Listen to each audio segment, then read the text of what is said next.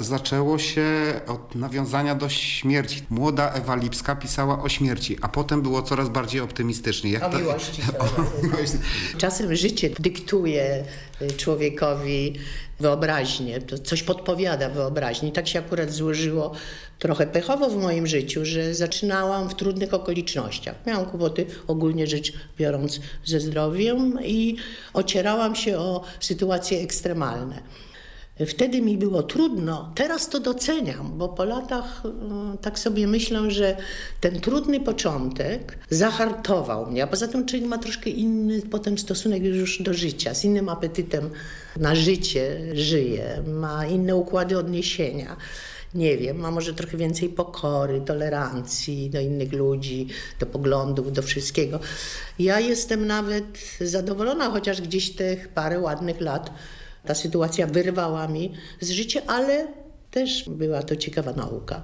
Więc, więc wtedy było rzeczywiście tej śmierci dużo. Ale powiem coś ogólnego. Mianowicie jak się jest młodym, to się bardzo chętnie mówi i pisze o śmierci, ponieważ człowiekowi wydaje się, że ta śmierć jest tak daleko, a tak naprawdę, że ona mnie nie dotyczy. Dotyczy mo mojej babci, mojej, mojej cioci, które mają już tam 70, 80, a jak ja mam 20 lat, to się wydaje, że to jest, to jest ich sprawa. To nie jest moja sprawa. Chociaż teraz młodzi ludzie chorują, powiedziałabym, częściej niż dawniej. No i ta śmierć jest czymś fascynującym, czymś takim tajemniczym. A tam, to, tak ile przecież młodych ludzi na przykład popełnia samobójstwo, bo się im wydaje, że to jest, że to jest taka przygoda. Teraz jest coś innego się zrobiło. Mianowicie pojawiły się gry komputerowe, w których śmierć też jest pewną przygodą. To znaczy pozabijamy tych kilkunastu panów, ale oni przecież za chwilę wstaną. I my ich znowu zabijemy i oni znowu za chwilę wstaną. Ale za chwilę życie nam pokaże, że my zabi m, zabijemy tych kilkunastu panów i oni już nie wstaną. Albo panowie zabiją nas i my już nie wstaniemy. Gdzieś ta gra się kończy i zaczyna się real. Jesteśmy w realu i wtedy może być ta konfrontacja, to zderzenie bolesne. Ewa Lipska bardzo często pisze o tym, co się dzieje w tym współczesnym świecie, właśnie o Facebookach, internetach. Pamiętam taki e, fragment o myszy optycznej. A tak, Czy to jest e, fascynacja, czy raczej potępienie tego, tego świata takiego Nie, no nowoczesnego? Boże, potępienie. Ja bardzo lubię, ja sama, może nie powinnam się na przyznaję się, ja bardzo lubię takie różne gadżety i nowinki techniczne i posługuję się sama tymi gadżetami naszymi współczesnymi i bardzo je lubię. To znaczy, nawet bardzo lubię rozwiązywać takie zagadki, jak coś mi się zepsuje w komputerze. Nie od razu dzwonię do znajomego informatyka, tylko próbuję sama to naprawić i najczęściej mi się udaje. Więc nie, nie, także to nie jest potępienie. Ja niczego nie potępiam. Wręcz przeciwnie, przyglądam się z dużym zainteresowaniem temu wszystkiemu, co się pojawia w mojej przestrzeni. Ale nie uwierzę, że czyta Pani Senekę albo poezję na czytnikach e-booków, kiedy jest Pani w, e, w podróży. Próbowałam, to znaczy to jest zachwycające, że pan y, jedzie na urlop i ma pan 500 książek przy sobie, prawda? Ale jednak po pewnym czasie mnie to męczy. Myślę, że to jest kwestia może y, jakaś organiczna, oczy mnie bolą. Niby te, te czytniki są teraz już y, lepsze, ale jednak wolę trzymać książkę w ręce. Lubię słyszeć szelest gazety na przykład. Oczywiście przeglądam te fora internetowe, ale jak słyszę ten szelest gazety, to mi jest bardzo przyjemny. To jest jakaś oprawa muzyczna do codziennych wiadomości. Ktoś ładnie napisał, Ewa Lipska z, razem z darem dojrzałości wtrącona została w świat na dwa sposoby odrzucający ów dar. Po pierwsze jest to świat niezaloczony po zbrodniach masowych, po drugie świat y, mas medialnej tandety, która nie przyswaja kultury wysokiej. Po y, y, wyborach w Stanach Zjednoczonych powiedziano, że to właściwie wina wszystko internetu i telewizji. Ta tandeta reality show, który staje się rzeczywistością. Oczywiście.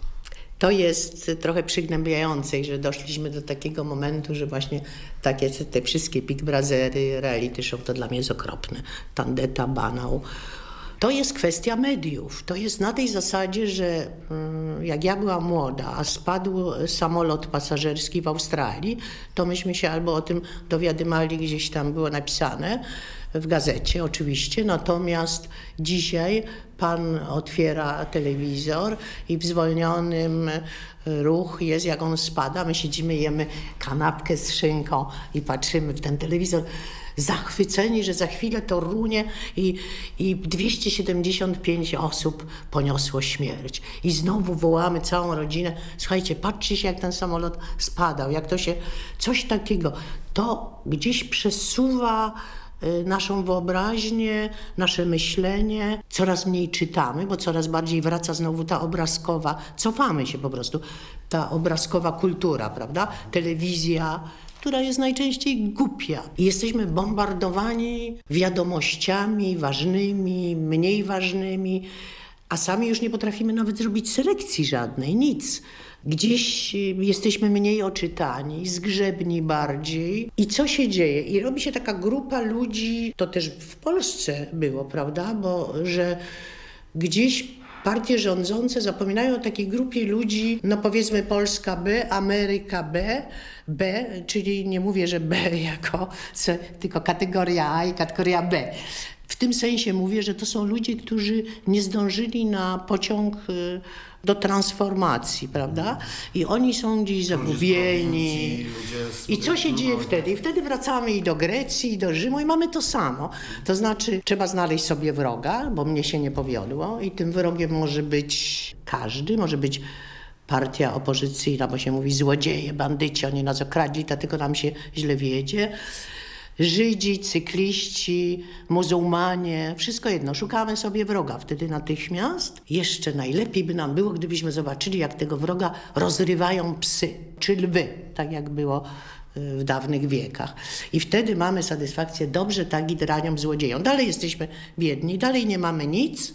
Liczymy, że ktoś nam pomoże. No, to nie jest takie proste, że nagle spadają deszcz dolarów spadnie z nieba. I wracają wtedy takie ideologie bardzo niebezpieczne, właśnie takie brunatne, nacjonalizmy, szowinizmy, że po prostu potrzebujemy się wesprzeć, żebyśmy coś znaczyli, to sobie damy tutaj Hakenkreuz albo Polska walcząca. To nic nie znaczy. A ja teraz widziałam ludzi, którzy mają wytatuowane, przepraszam, na siedzeniu czy na nodze y, Polska walcząca. I to jest taki, ale to jest taki patriotyzm powierzchowny, bo jakby pan zapytał, w którym roku było powstanie Warsza y, warszawskie, to oni by powiedzieli w 1874. Poziom równocześnie i wykształcenie historyczne jest zerowe.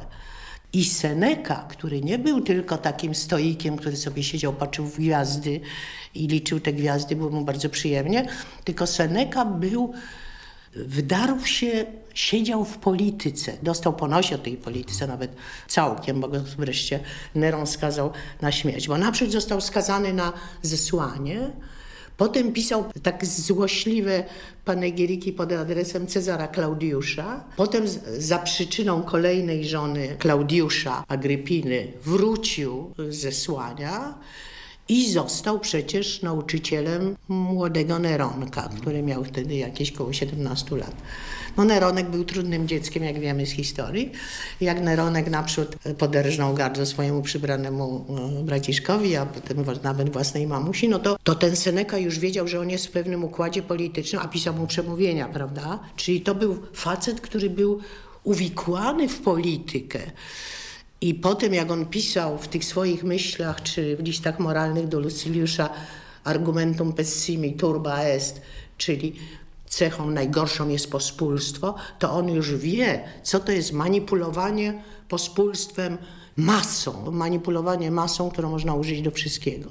Jak się czyta książkę Stefana Zweiga, Józef Fouché o rewolucji, o, o, o nim samym, to też taka postać w gruncie rzeczy wredna, ale też manipulowanie. Z Maratem, z Robespierrem, z, z Napoleonem, był po różnych stronach, z Kościołem, przeciwko Kościołowi. Manipulacja, manipulacja i wojna domowa. To jest najgorsze, co się może stać.